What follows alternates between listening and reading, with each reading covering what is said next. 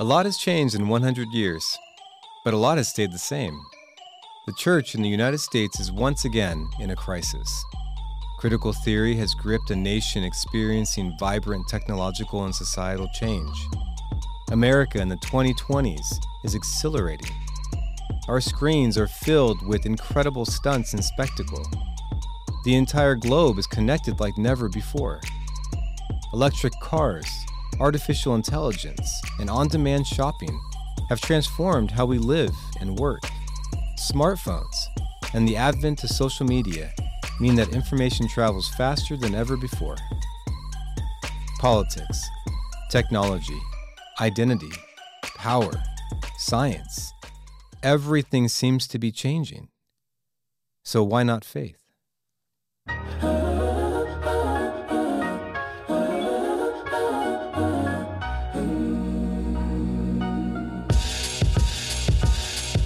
This is Christianity and Liberalism, a podcast based on the book by J. Gresham Machen. In this show, we'll be discussing a modern-day church in crisis and engaging with Machen's classic text to see what lessons we can learn and apply 100 years later.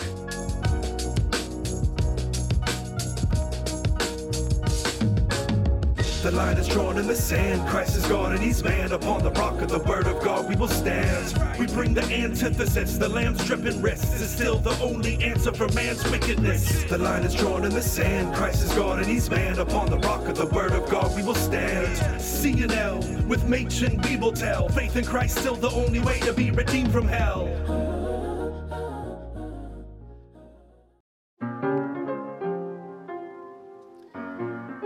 A century has passed since J. Gresham Machen published his masterpiece, Christianity and Liberalism. But as we've learned, it doesn't read like a 100-year-old book. That's because Machen's biggest concern wasn't defeating theological liberalism in the 1920s. As we learn in today's chapter, Machen's deeper desire was that of every Christian, to see sinners come to new life in the Savior, Jesus Christ. Joining me today is Dr. Craig Troxel. Craig has more than 25 years of pastoral ministry and serves as the Robert G. Dendulk Professor of Practical Theology at Westminster Seminary, California. He's also the author of the book, With All Your Heart. I asked Craig when he first read Christianity and Liberalism and how it affected him. Well, I have to be candid and say I actually don't remember when I first encountered this book. Sorry.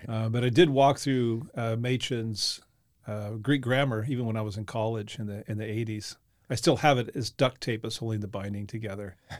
But I read the book when I was first pastoring the church across the street from Westminster Seminary in Philadelphia at Calvary OPC. And I think probably what impacted me the most, and you've heard this several times, is this book had to have been written only 10 years ago. Mm-hmm. It's so incredibly relevant. And there's some debates, even as I reread this chapter on salvation, the way that Machen is present, the way he's just anticipating. There's even a paragraph where you would think he was talking about new perspective of Paul. Yeah. And so it's just amazing what he's anticipating and how relevant it is to theological debates. But I think more helpfully, is that Machen always understood just your average person in the pew. He knew exactly the questions they were facing. This was never really an ivory tower sort of guy. Mm. And that's why some of us just love him, those of us who are pastors, is that he's just nailing it. And he's trying to be really honest about those most searching questions people have. And the most fundamental question is, how can I be saved? Yeah. And that's what he's answering in this chapter, really. Yeah, it's amazing to have a scholar who is able to communicate at such a lay level and in such a persuasive, effective manner. And he does so really clearly in this chapter regarding salvation, and it's really helpful. From the point of view of a pastor, how do you see the role or use of this book in the church today? How would you use it or apply it? I have used it. I've led a couple of men's breakfast groups through this book, and it's amazing how it wasn't very hard to make the step from Machen's day. What were the debates of his day to what's going on today? Mm. And I think it just simply reflects something rather simple. Like, these questions are always the relevant questions. How can a person be saved? Do I do it through my own efforts? Can I do it through these different versions of the gospel that are preached in various churches? And most of the time, that answer is wrong. Mm. And what does it mean to hold to that very simple message of Christ crucified and risen, and only through faith in him and casting all of my trust and confidence in what he has done? That's my only hope. Mm. And so those questions are always relevant. There's always versions or semi-versions of the gospel that people are encountering, that people come to us from other traditions, like when I was raised in, that are not true to the doctrines of grace, that are kind of shaded versions of perhaps a works righteousness. I think as a pastor, you're always trying to help people. You're always bridging where they're coming from. You're always attending those hurts. And then there are those people that have a very sound view of Christ, but when the trials of life come, it pushes them. You know, it stresses their faith, and they begin to wonder, is this Redeemer truly capable of carrying me, you know, through this? So it's not their orthodoxy that comes in the question. It's just that doubts arise from other segments of life, and you have to bring them back to that fundamental confidence that Christ is more than sufficient, not just for justification, but for sanctification. Yeah.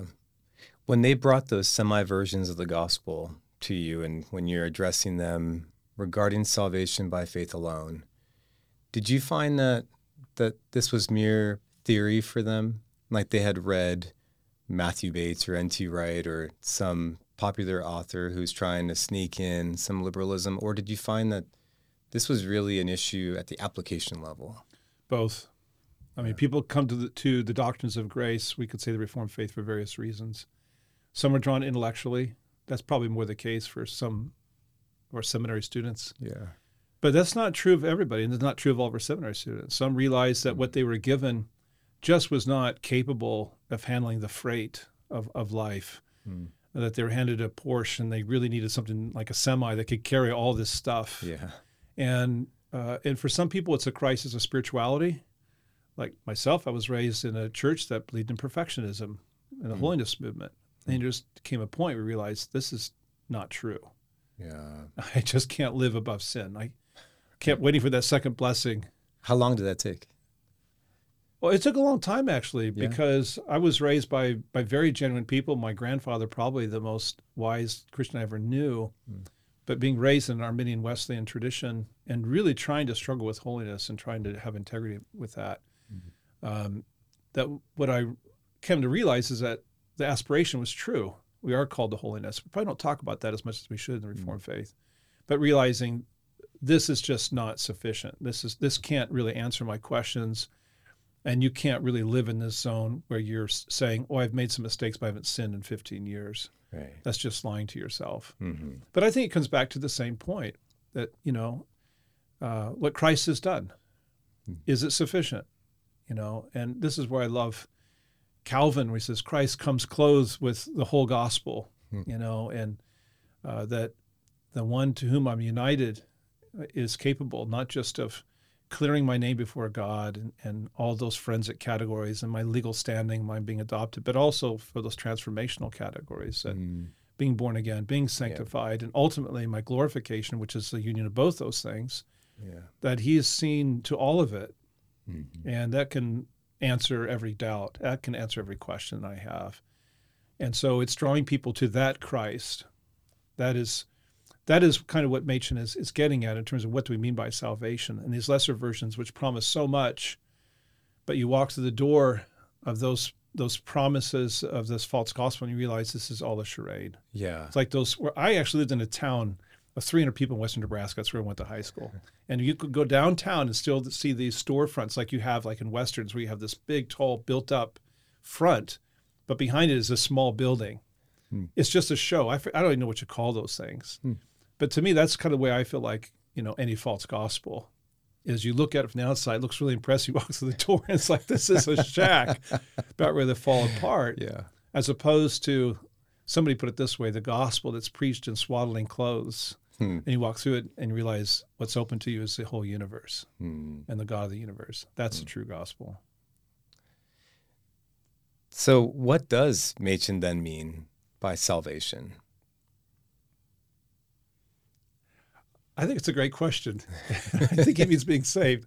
I saw this question. I thought, how am I going to answer this? But I think here's how I would answer it. What I think he's getting at is there's salvation and there's the promises to salvation. Just as, I guess what I was just saying, and I don't want to repeat myself, but what does it mean to be saved? What does it take to get saved? What are the instruments of salvation? What are the promises of salvation? But I think he's talking about what will bring, for instance, real freedom, as opposed to claim to bring freedom. Those who are trying to escape legalism, or as he says, ironically, how is it that liberalism or the liberal gospel or the gospel of liberal theologians actually leads back to a slavery and a legalism?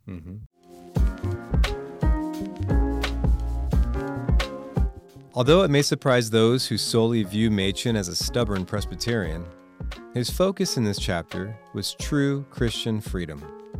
Freedom from the slavery of legalism that was at the heart of the liberal project.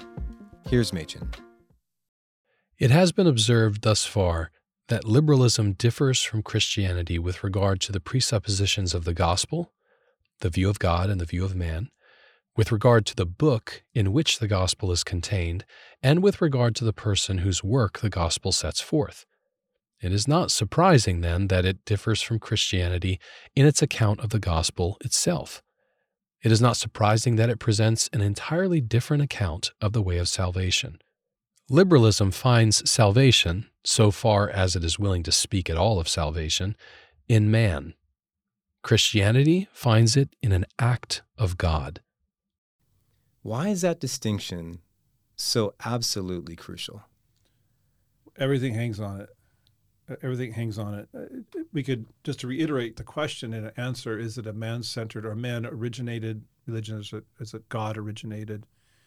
And I think it gets to the heart of what the gospel means relative to every other religion on the planet, every other form of idolatry that man has created, every other modern religion that we have. They all stand in contrast to Christianity. Yeah.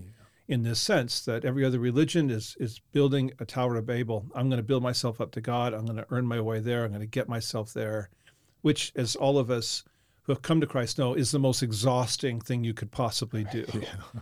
But Christianity is unique in it's saying what God requires of you, you cannot perform. Mm-hmm. You cannot do this. You cannot acquire what you need to live.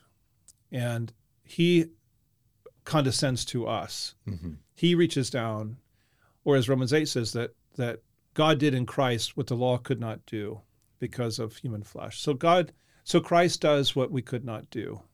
I heard it put something like this, that Christ has died a death that we could not endure, carried a burden we could not carry, conquered an enemy that we could not defeat to gain a salvation that we could not earn, that we do not deserve. Mm-hmm. It's all done by him. Mm-hmm. And so when you want to make your launching point something within man himself, this is just like everything else. Mm-hmm. You know, you're not going to get what the goods that it promises, and it's there's a ceiling on that. And Christianity is totally different from that. You have to start from this more transcendent perspective, and it has to be something rooted in God's grace, this incredible gift of life that we do not deserve, that we never would have dreamt up, as he says. Mm-hmm. But honestly, by nature, we don't want. And he gets at that as well. Mm-hmm. Why is it the gospel so repulsive as opposed to something that's man-centered or originates in man, where I'm the measure of things, that sort of thing?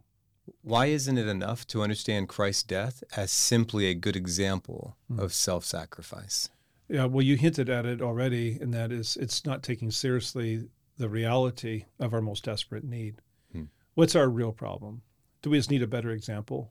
We have lots of great examples around us of self-sacrifice, et cetera, et cetera. But what's our desperate need?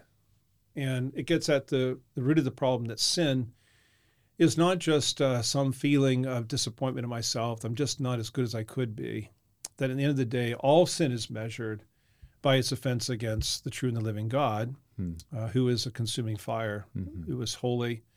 And when we deserve nothing but his unquenchable wrath, what do I really need? And so that's why even like in the book of Proverbs, it says the fear of the Lord. What is the fear of the Lord? It's not just an understanding of who God is, it's understanding who I am. And keeping that always, always in mind, that even when I'm praying to my Father in heaven, as the Lord teaches us to pray, I can do that with confidence. He's a Father, but I never forget who I'm speaking to. And there is this reverence and awe and even this deep fundamental fear of who he is that I always have in mind. That's part of the package. Well, the atoning death of Christ keeps that in mind. And that's the thing that the liberal theologian or some sort of semi-version of the gospel does not want to keep in front of us. It's a painful thing to consider. And so you have theologians that even mock the idea of the wrath of God. C. H. Dodd, who you know, we would consider a lot of his work to be really good. But this was something to him that was just unthinkable in terms of propitiation, that you would need to propitiate the wrath of God. He says, this is nowhere in the Bible. It's like, it's everywhere in the Bible. Every person in the Bible who thinks they're in the presence of God assumes they're about to die. This is it. I'm done. That's actually a very reasonable response. But it's a semi-version or a bastardization, if I could use that word in the proper sense, of the gospel that wants to shield people from that. But the problem is people know that's a lie. They know they're accountable. They feel their guilt. It's just, it burdens them terribly so. They need to be set free. And you can't do that with lies.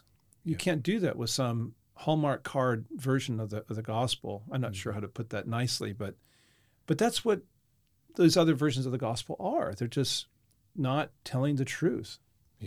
Yeah, I think you're right. Romans 1:18 and following tells us, by natural law, we know that God exists, that he's powerful, and that we're going to be accountable to him. And that's just the reality. What the liberals seem to be assuming about anthropology there is not that we are dead in trespasses and sins, maybe not even wounded. They want to emphasize the goodness of humanity, to be able to emulate the sacrifice of Christ. And it's putting Christ as in a secondary position, and the person himself becomes the grounds of their own hope, which is very anti-gospel. It is. And by understating God and overstating man, I think people, it's flattering on the surface, and it's what some people want to hear. But eventually they bump up against the reality of things. And you see it popping up in all kinds of places.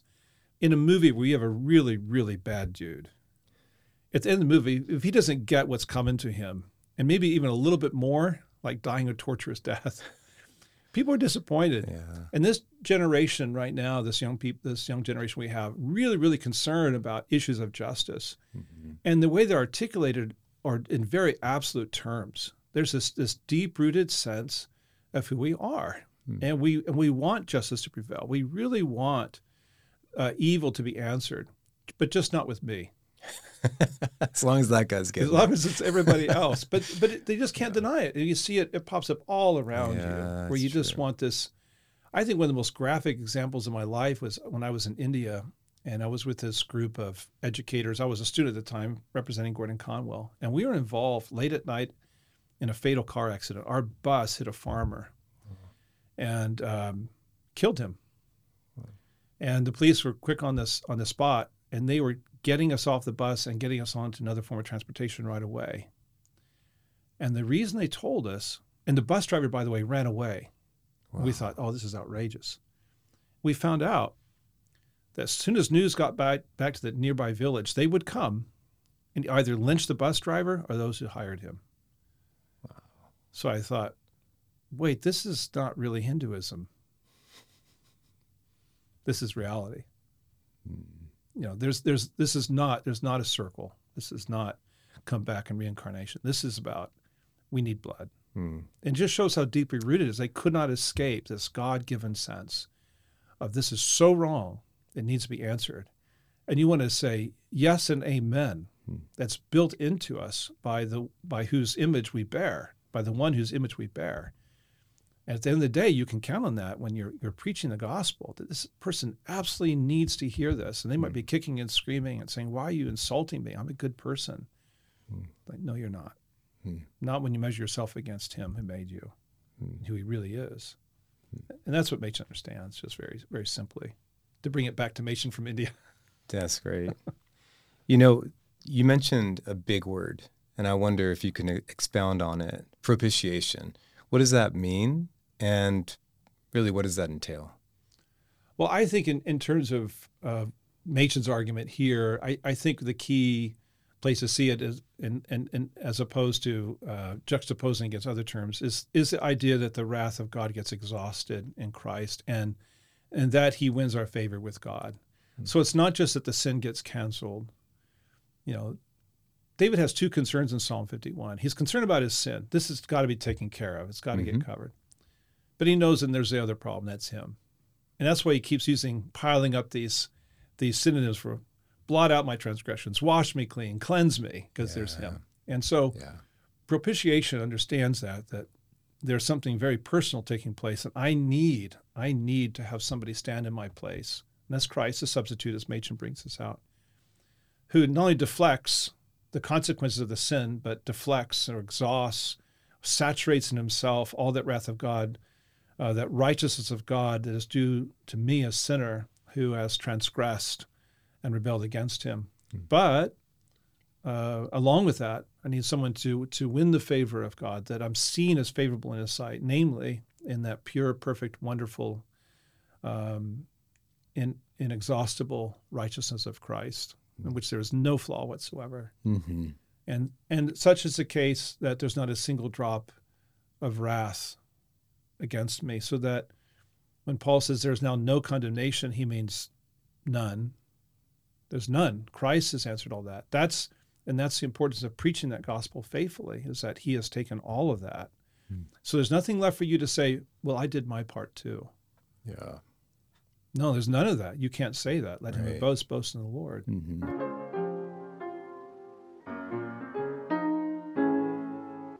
Throughout the scriptures, from the Pentateuch, through the Psalms, to Revelation, it's clear that there's nothing we humans can do on our own to appease God's wrath.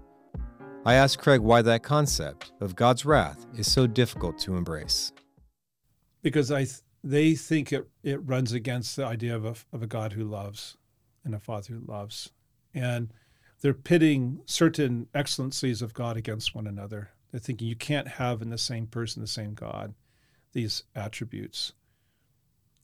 But they need to read Romans to get to the point where Paul says that God is both just and the justifier. And he does that for sinners such as ourselves. And it's because this God, who is altogether righteous and most holy, is the same God who sent his son and sent him out of love.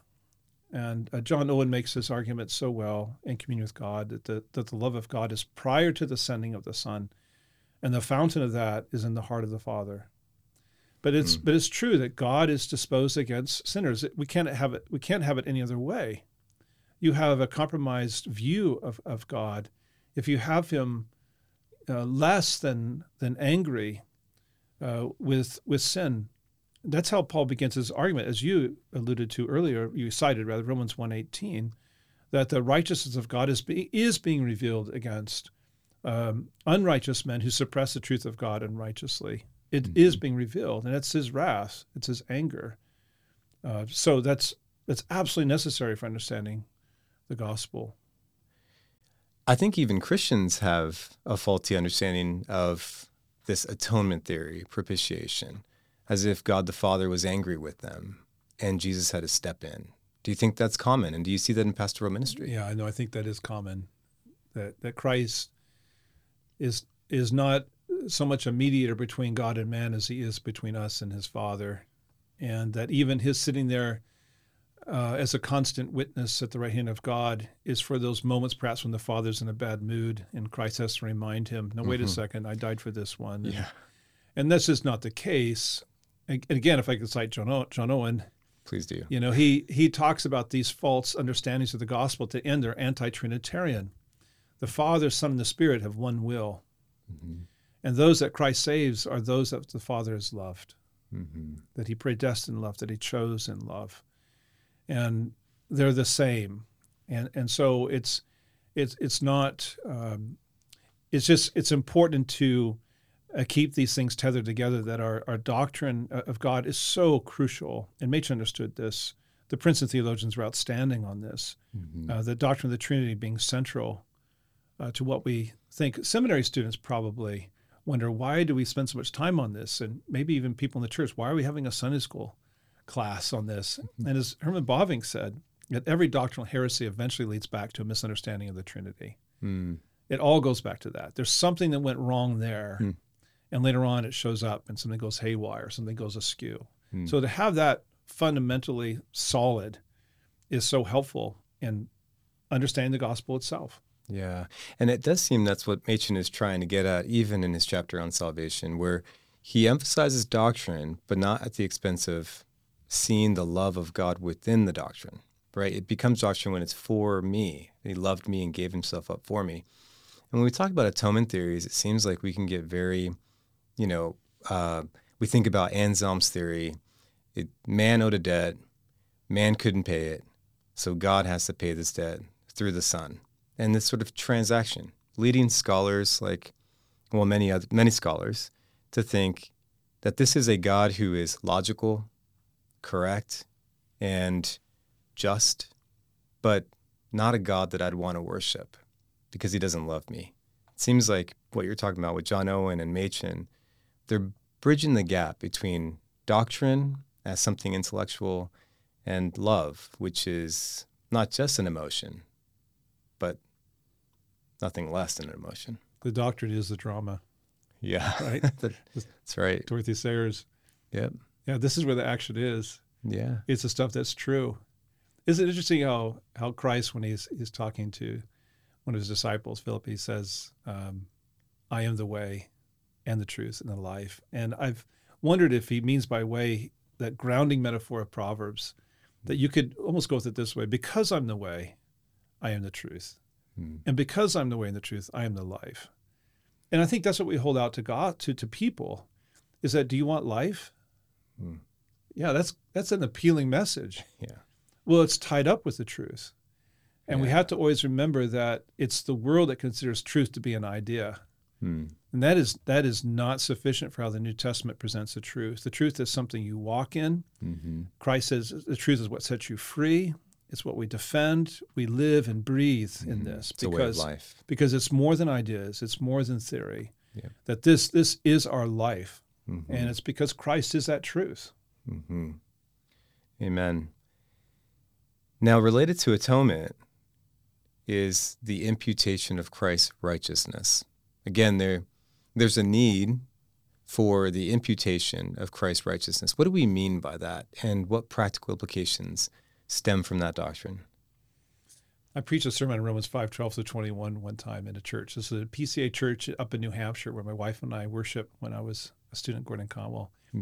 And Shaky says, I don't like this idea very much at all. I had absolutely nothing to do with that fruit in the garden. That's Adam.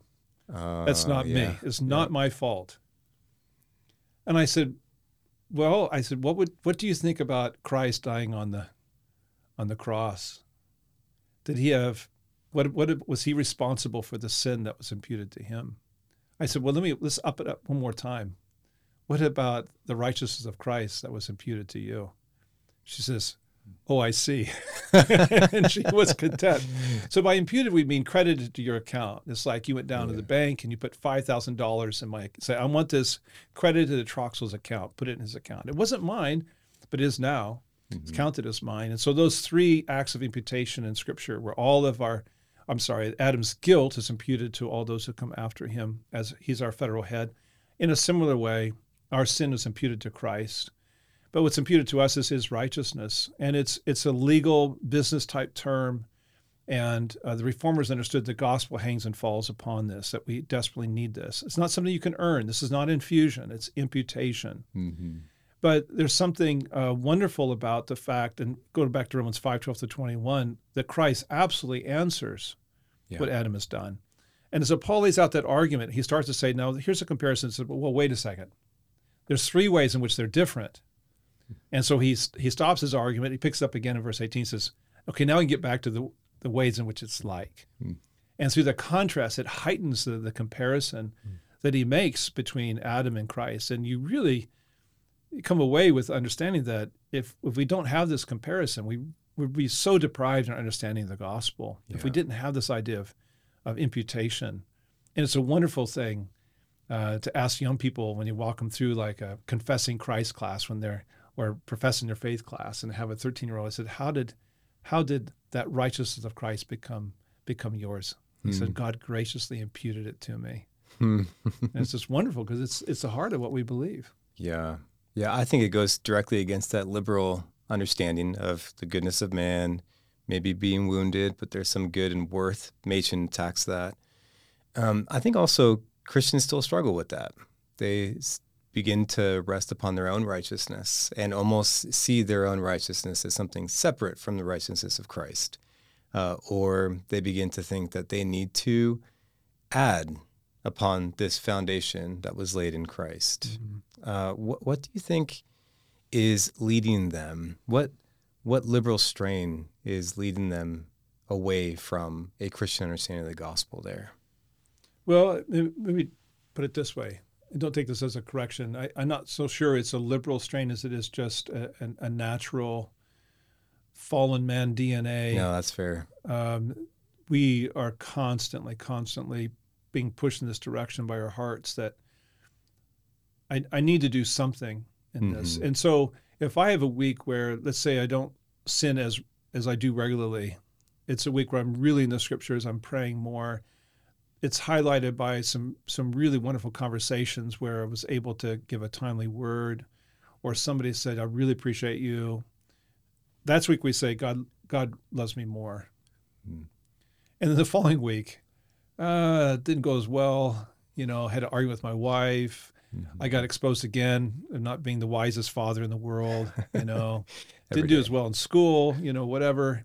So I just really wonder if God loves me.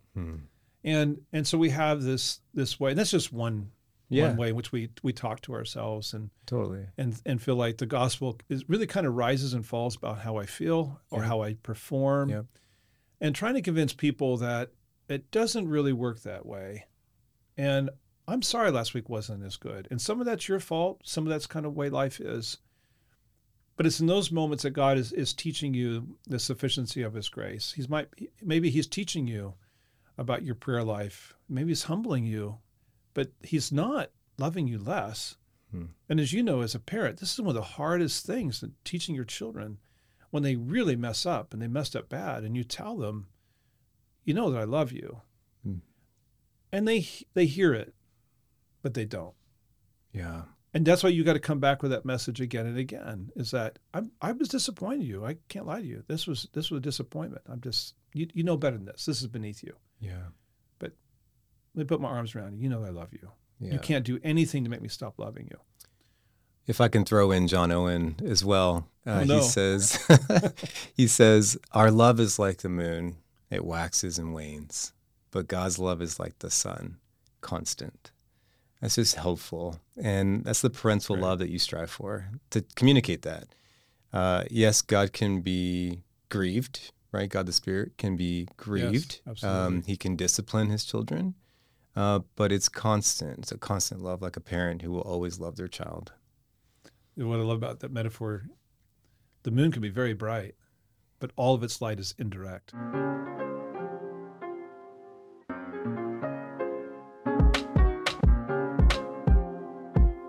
Although tragic, it makes sense that people outside the church would find Christ's atonement offensive. But as Machen points out, an aversion to the blood of Christ is antithetical to the Christian spirit. Here's a clip from the audiobook. Against the doctrine of the cross, they use every weapon of caricature and vilification. Thus they pour out their scorn upon a thing so holy and so precious that in the presence of it the Christian heart melts in gratitude too deep for words. It never seems to occur to modern liberals that in deriding the Christian doctrine of the cross, they are trampling upon human hearts. Well, Paul lays this out, doesn't he, in Romans, and says that, you know, this is folly to the Gentiles, it's a stumbling block to the Jews, and we still have these problems today. The cross continues to be a stumbling block to rationalism on the one hand and empiricism on the other, if I could just use categories of modern thinking. And that man continues to be offended, you know, by these things, and wants to measure God or judge God. You know, as C.S. Lewis puts it, you know, God is now in the dock. He's the one now on trial. It used to be the way that all men understood that they were on trial before God, but no, that's not what's happening now. I think of this quote by Sigmund Freud, who said, "If I should ever meet God, and I don't think I will, he will have more to answer to me than I will to him." Hmm. It's an incredible statement, right? I mean, mm-hmm. it that statement bothers a Christian. It offends us, but it frightens us that somebody could have that kind of audacity. Mm-hmm. Well, that is the heart of modern man. But again, the New Testament, which is this timeless word of God, mm-hmm. Paul is speaking to that. He says, you need to understand this message is and always will be offensive. Mm-hmm. It gets to the very heart of human pride. That I need to be able to boast to myself. And it's what's interesting is that in our day, I guess it was probably about 15, 20 years ago, the emerging church was very hot. And it had spokespersons who were saying this very thing, talking about cosmic child abuse. That was a label used by one of its leaders. And that was an important tell to show you that this is getting off the rails really quickly. Mm. As opposed to saying, we've discovered the authentic Jesus, the real Jesus, is like, this is a Jesus molded in your image. And it's true in the West. There are times we've imported way too much cultural stuff into the gospel message as we've preached it around the world. That's true. We'll take that critique. But you can't have a gospel that says that this is cosmic child abuse. Hmm. And it just goes to show that it is an offense.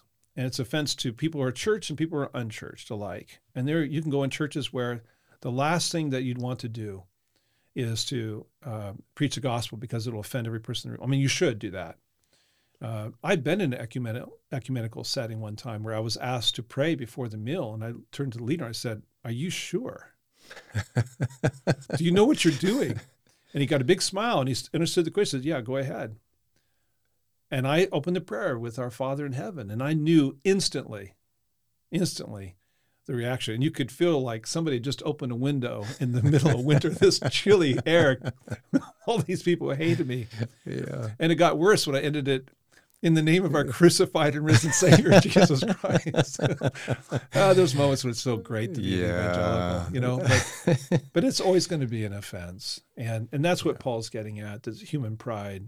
It says, I can't have this. Surely didn't take this. And so that's why it's important when we present the gospel, we don't say that God loved you so much, or Christ loved you so much, he gave his life for you. There's a way you can say it's okay. As long as you make sure you're measuring by saying, this is not what you were worth. This is what it took. Mm. That's the important part of the message you get through. When we talk about Christ, dying for us is an expression of love, because it is an expression of love. The Bible is very clear about that. Nah. But it's not a statement of your worth. That's getting off track. Hmm. And if you put it that way, then people say, "Oh, I can handle that. Look how special I am. You know, the Son of God died for me." Hmm. Now that's getting at something really emphasized by the liberal. So how do you balance out him not doing something for your worth, but then being created in the image of God?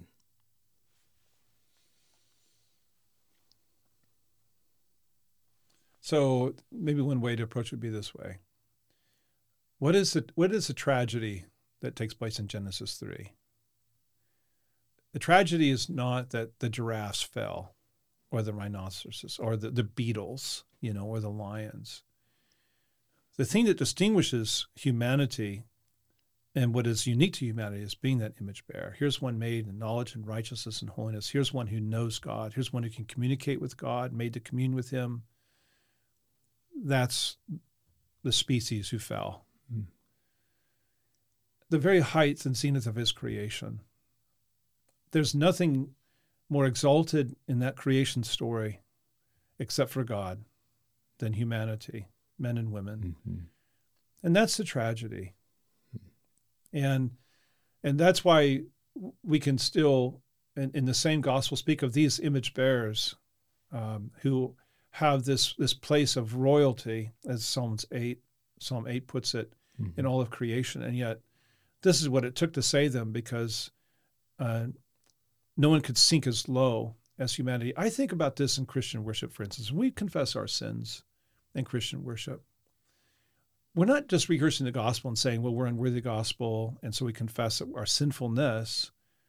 We're confessing our sins as Christians. Mm-hmm. That's a tragedy, not as unbelievers, but as believers. That's the remarkable thing. I have given my life to Christ. I not only confess him as Savior, I've vowed my allegiance that he's my Lord, that I will not sin against him. And we're confessing our sin as Christians. That's the tragedy.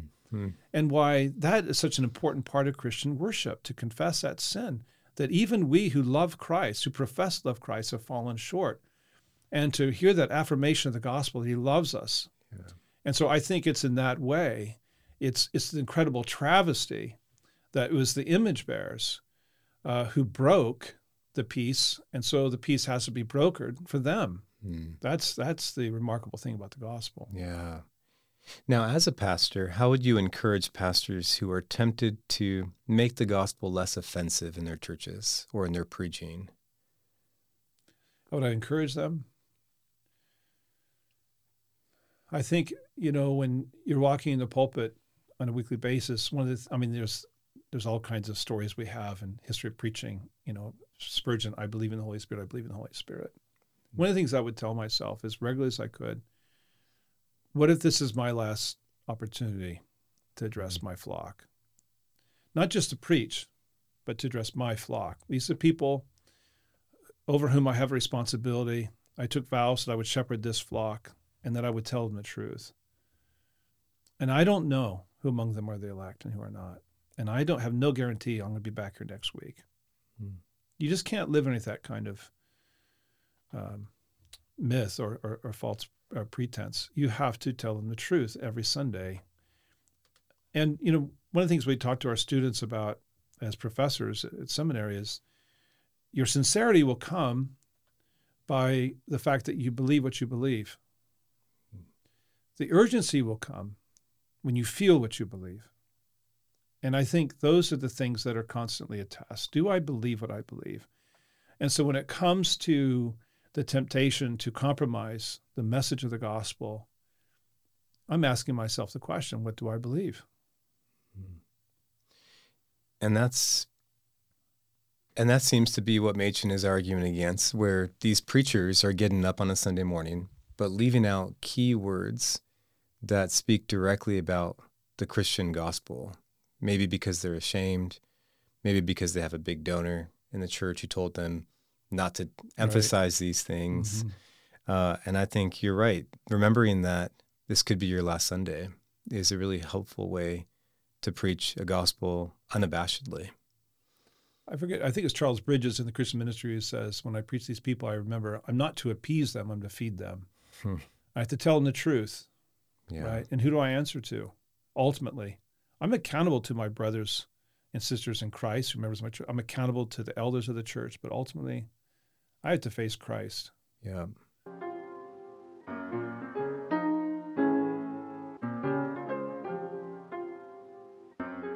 When Christians talk about faith, a lot of things come to mind. And in biblical scholarship, there have been a lot of attempts to redefine our interpretation of faith, even since Machen's day. But I was drawn to a section of this chapter in Christianity and Liberalism where Machen refers to faith as an act. I asked Craig if he can help explain that for us and why faith is so important for Christians. I guess the way that I would put it quite simply is faith has one job and one job alone. And it's to reach out and hold on to Christ, right? It's to cling to Christ. So now this was crucial for Calvin, and in the Reformation, I would argue, recovered a sense of what faith is. It's more than assent. It's more than knowledge. Assentia, notitia, these terms that we've used. So it's fiducia, it's trust. Mm. And trust is an expression of the will. I would argue it's an expression of the entire heart. Hmm. And so that all of the heart is involved in this. And Warfield says something similarly. And John Murray has this great statement too. It's not faith that saves, it's faith in Christ. And it's probably anticipating your next question. What's the object of faith? But that faith is, it's only an instrument. And the temptation always in theology to start putting more baggage upon faith. I think as John McLeod argues this in his book on Scottish theology, this is always the problem. Let's pack some obedience in there while we're at it. And there's somebody of late saying, why can't we put love in there as well? And it's like, this is ruinous. Yeah, because you're starting now to add things where we contribute, or these are actually commands. I'm commanded to love. Hmm. I'm commanded to be loyal. I'm commanded to be obedient. Faith has one job, and it's always instrumental in nature. I think it becomes a more interesting conversation when you start talking about faith as a theological virtue. Mm-hmm. But by nature, it is always instrumental. And Machen understood this in his day, and he was simply breathing the air of the Reformation in that fresh voice of telling people, all of this is available to you if you simply cling to Christ. Mm. Go outside of yourself. And I think that's the point of the Sermon on the Mount. Those who hunger and thirst for righteousness are those who looked within and realized, I have no spiritual wealth. I'm poor in spirit. Hmm. And I mourn because it's not just what I see that's there, it's what I see that's not there. Hmm. And so I go looking outside myself for something I can't see in myself or that I can't produce, namely that righteousness. Hmm. And Machen is playing that note very strongly. Yeah. And so that's why it's essential. And that's a beautiful thing about being a preacher of the gospel, is that when people come to you and they're on this brink and they're desperate and they're looking at you, help me. You don't have to say, well, there's these three sets of exams you need to pass first. Hmm. Or we need to be confident you've mastered the Greek language. Hmm. Or you need to read these 2 volumes of theology. It is simply look to Christ. Mm. And it's so wonderful. Mm. They need to know something about the Christ that they're clinging to, the one they're trusting in.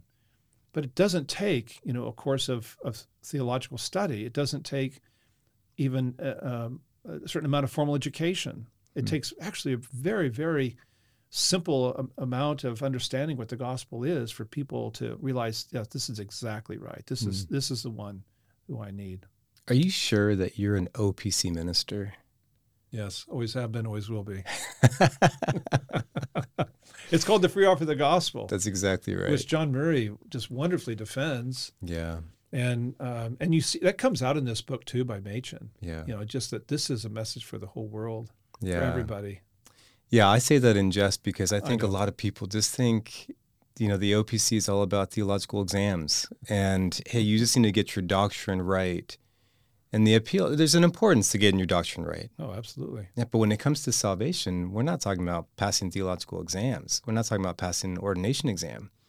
We're talking about clinging to Christ. You trust in Christ alone. Exactly. That's really the heart of it, isn't it? It is the heart of it.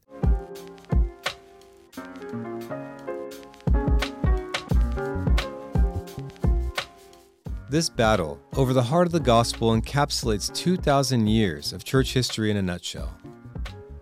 Opposed to our newfound freedom in Christ, there is a perpetual human inclination to return to the slavery of the law. Here's Machen. And there has been a return to the religion of the Middle Ages. At the beginning of the 16th century, God raised up a man who began to read the epistles to the Galatians with his own eyes. The result was the rediscovery of the doctrine of justification by faith. Upon that rediscovery has been based the whole of our evangelical freedom. As expounded by Luther and Calvin, the Epistle to the Galatians became the Magna Carta of Christian liberty. But modern liberalism has returned to the old interpretation of Galatians, which was urged against the reformers. I think that it's only through the faithful preaching of the gospel that we can promise, that we can make good the promise that Christ will set us free. And I think that means not just from the condemning power of sin, but the corrupting power of sin. Yeah. And so I think as I'll be honest, as a Reformed minister, I find myself having to camp out on that second point.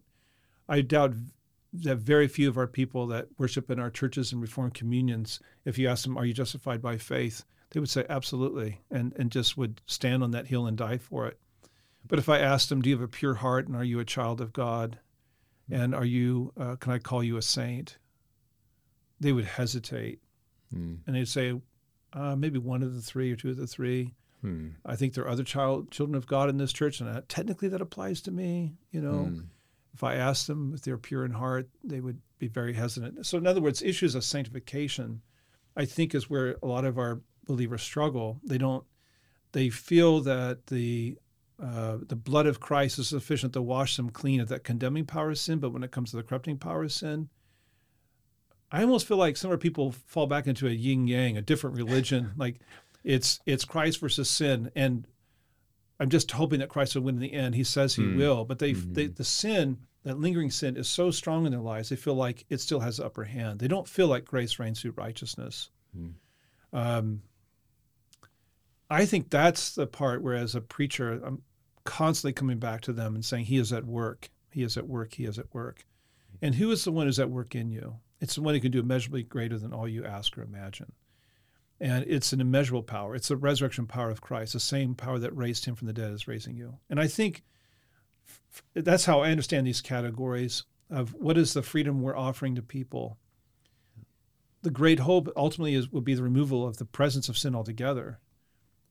But I don't really think that a lot of our people believe in their heart of hearts that Christ is winning and that the sanctifying power of the gospel is prevailing and that they're losing ground, or that other Christians are just progressing far ahead of them. They're being lapped continuously on this track. And I think trying to give them hope, I think, is so important, that Christ is not giving up on them, that this is surely a difficult season that they're experiencing. Nobody would deny that. But it's a season. Yeah. It's a season that has value. It's a season where he's equipping you. He's not tearing you down. He's building you up. And maybe he's humbling you so he can exalt you. Maybe he's driving you closer to him so that you'll finally get that prayer life going and depend upon him more, be wiser, more helpful, all those things. But I think, to me, that's the power of the gospel that is not as embraced as fully as it needs to be embraced. It could be I'm projecting more of myself, but as a pastor of 25 years, well, longer than that now, I would say that's where I feel like a lot of Christians struggle. And in churches where the gospel is preached very faithfully and where the fullness and the sufficiency of God's grace is preached faithfully, and yet we struggle. Yeah, and I think that's why we need the means of grace. That's why we need the sacraments. We need prayer. We need all these things to constantly assault the flesh and walk in accord with the Spirit, that we might see life and peace abound as opposed to corruption.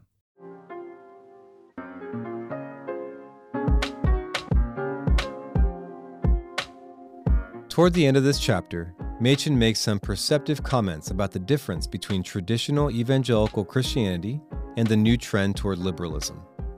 Liberals, Machen said, tend to focus on society as a whole, whereas Christianity has always prized the value of the individual in the context of communion with the body of Christ. Although this might seem like a subtle distinction, I think Craig's thoughts on why we should consider this idea in the church context today is a much-needed message. It is, and it's been important since the 4th century, you know, where Christians have been confessing communion of the saints. Probably the phrase didn't appear till the 7th century, I'm not sure. It's kind of fuzzy how in the Apostles' Creed when that phrase came in, communium sanctorum. But it makes an important point that I'm part of a family. I'm connected to other believers. But how do you emphasize that without losing the individual, like you're saying? And I think the move towards collective, and I think that's absolutely true.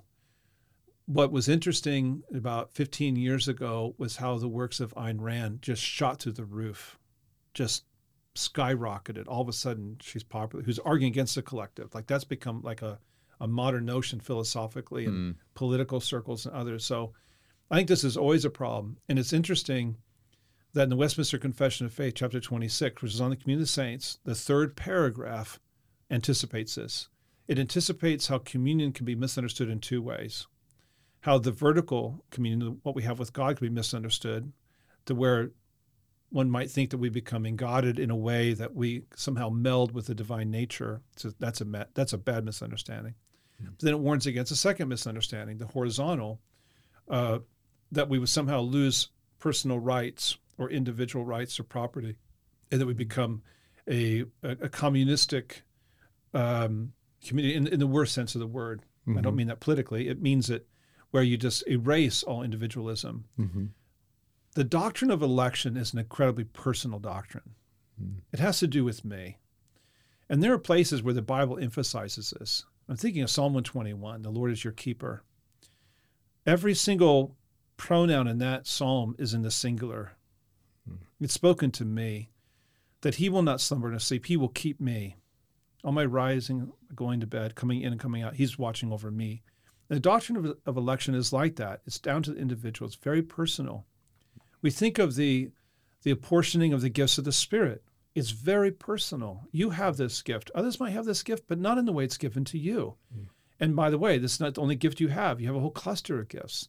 And this combination of gifts doesn't appear anywhere else in the body of Christ. Mm. So you have these doctrines and you have these applications of the redemptive work of Christ that are incredibly personal. And we never lose sight of that, nor from the fact that Scripture tells us to be quick to listen, to understand where is this believer coming from, to carry this burden of this particular brother or sister in Christ. So there's this profound individuality that is underlined in the New Testament that I must never, ever lose sight of. And not to judge. I mean, there's all kinds of ways we could bring this out, right? You don't know where this brother or sister, what season they're in. Don't be so quick to judge. Don't be so superficial. Mm. On the other hand, we're called away from an individualism where I would be calloused to my neighbor, and more importantly, where I'd be blind to my brother and sister, that I'm brought into the family of God. The preface to the Lord's Prayer is to teach us that, our. Mm-hmm. There are no personal singular pronouns in that prayer. They're all plural to remind me, our. I'm connected. I'm responsible to these people. What does Paul say? What is the spiritual gifts 101? What's assumption number one? Every gift I'm given is for the good of the body. Yeah. It's for others. Yep. Anything that God allows me to see or to practice or to exercise, it's for others. It's not for myself, for me to build myself up and say, I have the gift of prophecy. No, I'm giving this gift for others. How can I build them up and encourage them? Mm. And then when you think of all the one another commands that we have in the New Testament, I've never numbered them. It's got to be over to 25 or 30. Yeah. They're just endless. Yeah. You can't do any of those things as an individual by yourself worshiping online. Yeah. Sorry for the jab. But it's true. You got to be connected. You got to get in there. And you see that person sitting in the corner all by themselves. Nobody's talking to them. But you see it. Mm-hmm. Do something. Go talk to them, engage them. You don't know what you're going to say. You're already doing it by just sitting down, recognizing them, that he already is giving them that sense of affirmation. I am connected to the body. Somebody saw me. Mm. And there's a lot of people feel invisible in our churches. And we're all called to encourage each other. There's all kinds of ways of doing that. So I think what he's bringing out is so helpful that it's both these things simultaneously.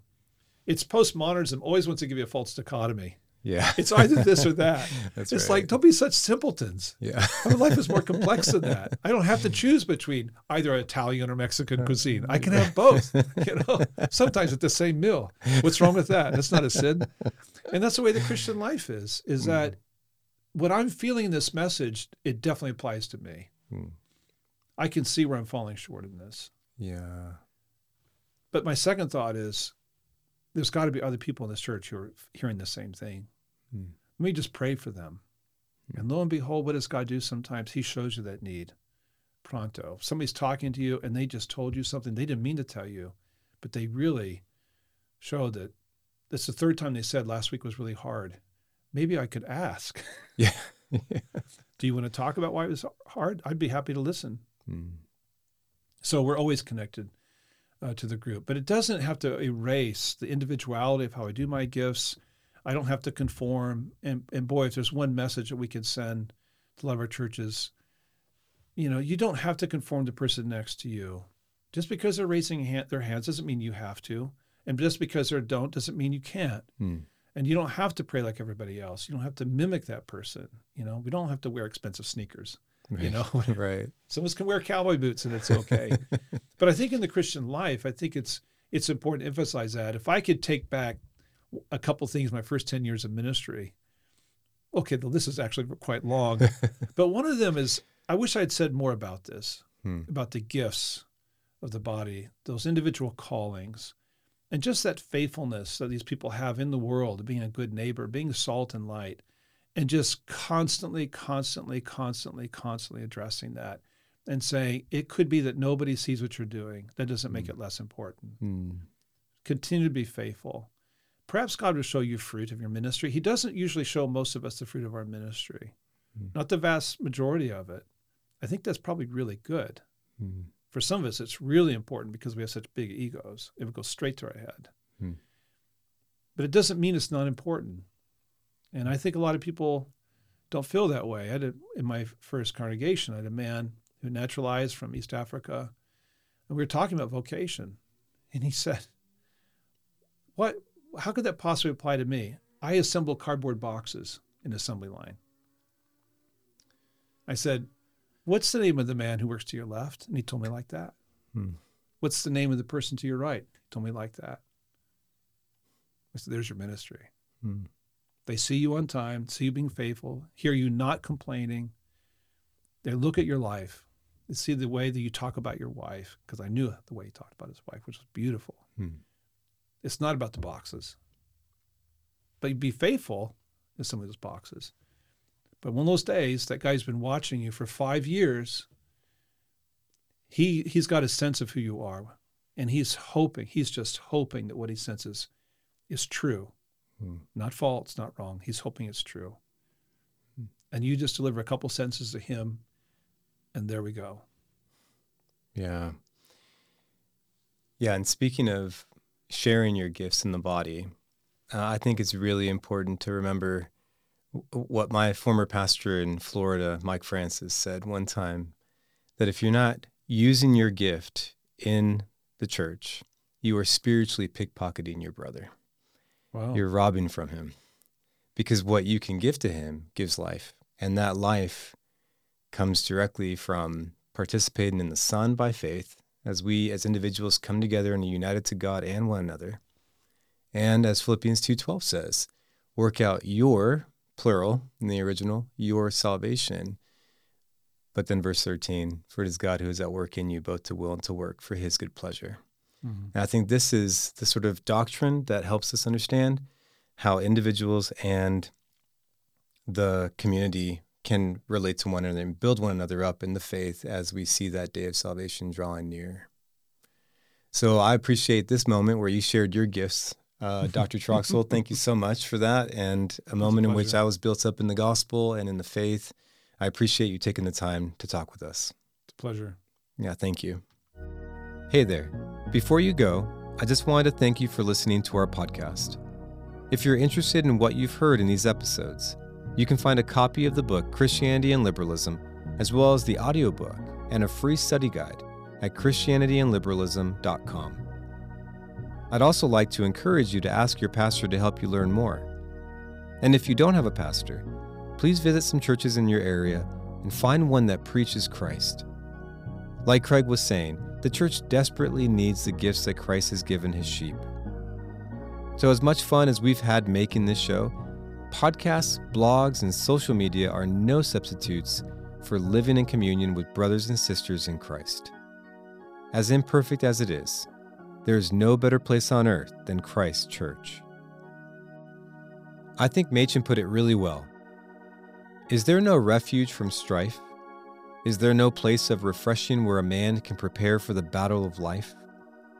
Is there no place where 2 or 3 can gather in Jesus' name to forget for the moment all those things that divide nation from nation and race from race, to forget human pride, to forget the passions of war, to forget the puzzling problems of industrial strife, and to unite in overflowing gratitude at the foot of the cross? If there be such a place, then that is the house of God, and that the gate of heaven. and from under the threshold of that house will go forth a river that will revive the weary world.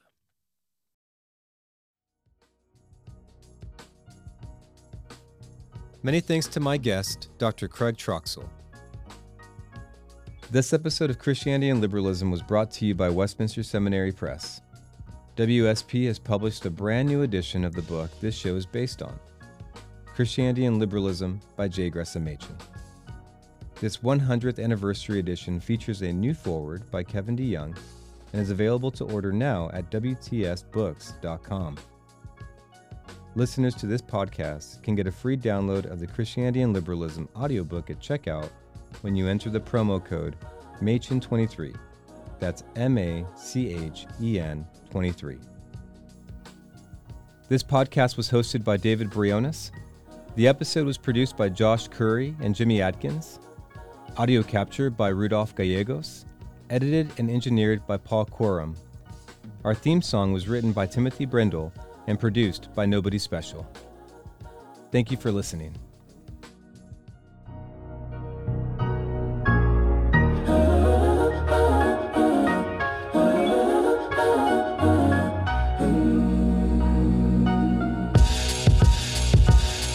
Machen wrote Christianity and Liberalism to demonstrate the two completely different religions. Liberalism denies man's wicked condition and divine inspiration with which scripture was written. Us Christians are convinced scripture's truly factual, but liberalism denies the supernatural. Machen's book definitely showed Christianity and liberalism are diametrically opposed. It's not a different version of Christianity, it has opposite views of God and humanity, often disguised with Christian terminology. They baptize the serpent's absurd philosophies. So when we call you a liberal, it's not just political, but rejecting his virgin birth and all of his miracles, from trusting in science, but against God it's disgusting defiance. Self is your trust and reliance. The line is drawn in the sand, Christ is God and he's man. Upon the rock of the word of God we will stand. We bring the antithesis, the lamb's dripping wrists is still the only answer for man's wickedness. The line is drawn in the sand, Christ is God and he's man. Upon the rock of the word of God we will stand. C&A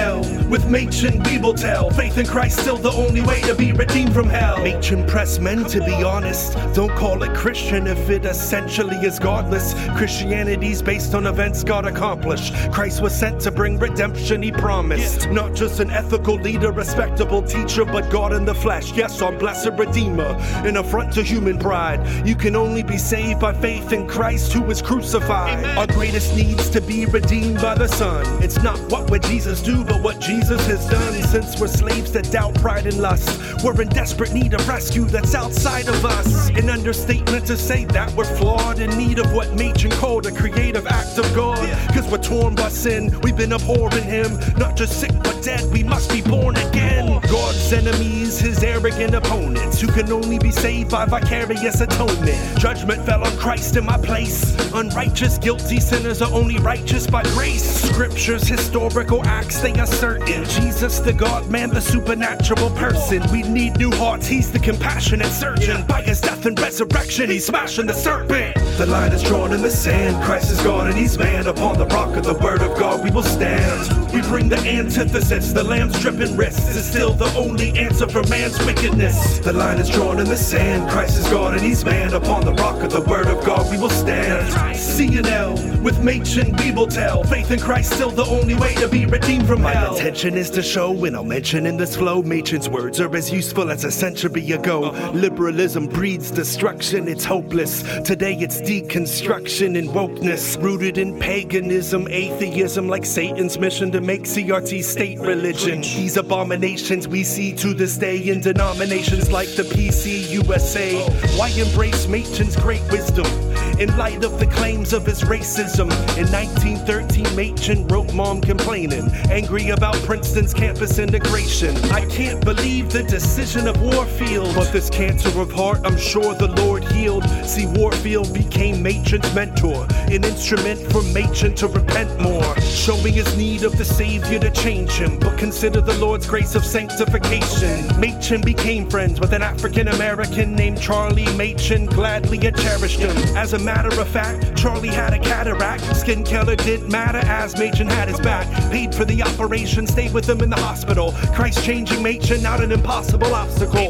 From his love for his friend Charlie, it's quite clear Christ was changing Machen partly. Any bigotry left, it's not there any longer. Perfected now in the presence of his Father.